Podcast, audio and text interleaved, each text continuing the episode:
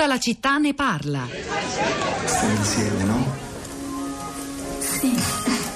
La prossima volta però che si capisca subito con chi stai. Cioè deve essere molto chiaro che tu stai con me. Innanzitutto il linguaggio. Facciamo un po' di pulizia? Eh? Allora, cazzo, figa, no, va bene? Eh, sì, amore, scusami, hai ragione. Dai, diciamoci tutto. Voglio sapere tutto di te, del tuo passato. Chi c'era prima di me? Dai, sono curioso.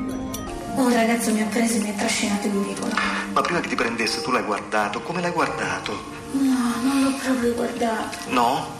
Io non me ne manco accorta che c'era. Vabbè, ma addosso che c'avevi?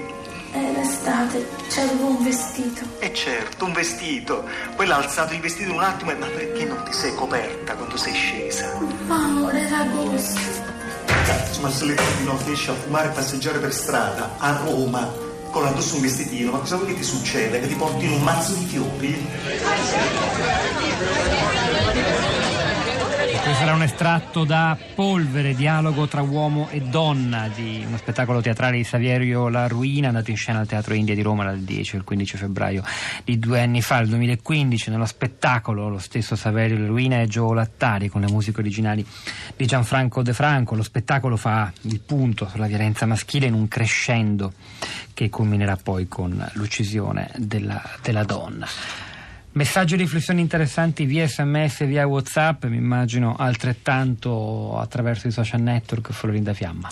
Esattamente Pietro, buongiorno alle ascoltatrici e agli ascoltatori, uno sguardo sui social network a partire da Twitter dove l'hashtag Noemi è tra i termini, le parole più utilizzate su Twitter in questo momento, però al di là della cronaca sono arrivate appunto testimonianze, riflessioni come quella di Susanna dal blog la città di radio 3.blog.rai Rai.it. Fino a 50 anni ho sempre pensato che il tema non mi riguardasse personalmente. Non sarei mai stata accanto a un uomo violento e che non mi rispetta.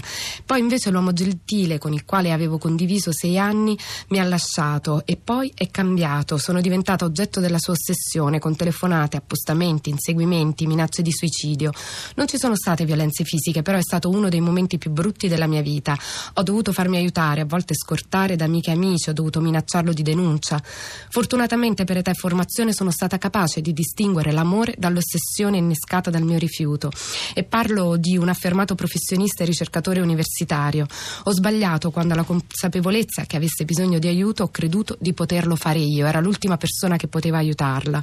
In sintesi, non crediamo che la violenza riguardi solo gli altri e non ci capiterà mai. Lavoro a scuola e l'educazione emotiva è fondamentale, i ragazzi hanno un linguaggio violento e tanta sofferenza, un altro mondo è possibile. E poi Alessandra ci scrive sono volontaria in un centro di antiviolenza. I centri non solo proteggono le donne in difficoltà, ma svolgono anche un importante lavoro di sensibilizzazione, intervenendo nelle scuole e promuovendo eventi pubblici. Um, le volontarie sono tutte donne lo trovo corretto, però sarebbe il caso di formare anche volontari uomini da mandare nelle scuole. E poi i libri. Stefano ci scrive educare all'affettività o semplicemente educare. Educare all'affettività passa attraverso l'educare al limite, alla frustrazione, al rifiuto. Quando avevo le mie figlie piccole più di tre lustri fa, uno dei libri che veniva consigliato ai genitori era I no che aiutano a crescere di Asha Phillips, un libro Feltrinelli del 99. Segno evidente che il problema era già fortemente presente. Ai genitori eh, deve essere chiesto di essere autorevoli più che autoritari. E ancora un consiglio di lettura da Mariledi. Consiglio la lettura del libro Centauri di Luigi Zoia, illuminante sull'origine della violenza sulle donne.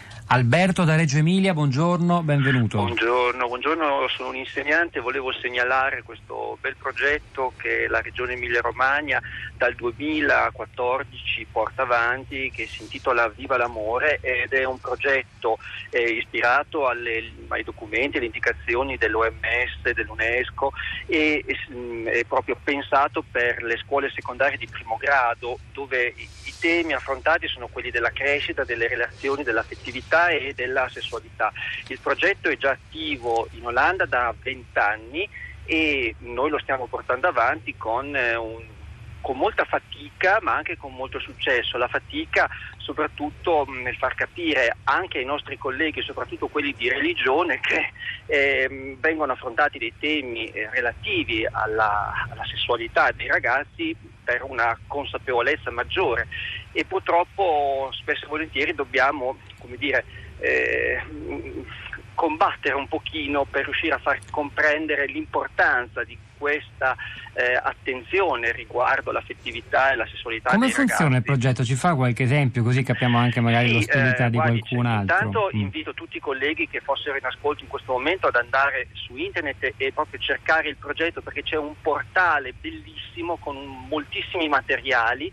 Il portale si trova eh, semplicemente digitando W l'amore, cioè viva l'amore con la W ed è un progetto mh, dove i ragazzi vengono invitati a riflettere attraverso dei materiali audio, video e anche testuali su quelle che sono le dinamiche relazionali ehm, tra eh, sia eterosessuali sia omosessuali. E qual è la ragione per cui i colleghi di religione sono contrari, lei dice? Eh, è un mistero. Cioè Ma cosa- che, quali critiche no, fanno? Sostanzialmente è che c'è una parte del progetto che riguarda appunto eh, la conoscenza eh, della propria sessualità anche attraverso un- ad esempio il controllo eh, delle nascite, quindi un uso consapevole dei metodi contraccettivi. Quindi ehm, c'è purtroppo, vediamo, difficoltà da parte dei colleghi ad accettare eh, questi tipi di discorso e quindi eh, veniamo un po' contrastati. Insomma, in Alberto cosa. da Reggio Emilia, grazie davvero. Ora passiamo a Este dove c'è collegata con noi Anita. Buongiorno. Buongiorno, A, buongiorno. a lei la parola. Ecco, io volevo mh, raccontare che mh, queste esperienze di cui si parla adesso erano state fatte anche molti anni fa, io sono insegnante in pensione, negli anni 80-90 e, e si lavorava proprio su queste tematiche dell'adolescenza nelle classi terze, nelle classi in cui, terze medie in cui io lavoravo, in collaborazione con il consultorio familiare di Este e si faceva un percorso che durava molti mesi con i ragazzi in cui si analizzavano le varie fasi dell'adolescenza da punti di vista diversi. Quindi c'era lo psicologo, c'era eh, il medico che affrontava le tematiche della- dello sviluppo della sessualità, c'era l'insegnante di lettere che eravamo noi che affrontavano queste tematiche mh, analizzando anche brani di letteratura o di Lei u- usa il film. passato perché non lo si fa più? Eh no, non lo si fa più.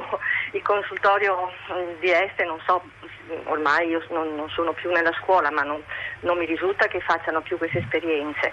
E, e secondo me era un'esperienza importantissima perché coinvolgeva le famiglie e tra l'altro in classe si leggevano anche brani tratti da un libro del psicologo Guido Petter che analizzava proprio tutte le fasi dell'adolescenza. I ragazzi quindi prendevano coscienza delle trasformazioni che eh, avevano e si mh, confrontavano e c'era un clima anche di rispetto e di educazione alla- ai sentimenti, quindi c'era una crescita non soltanto dal punto di vista delle conoscenze scientifiche ma anche delle, delle esperienze affettive insomma. Grazie davvero secondo Anita Reste per questa segnalazione e testimonianza.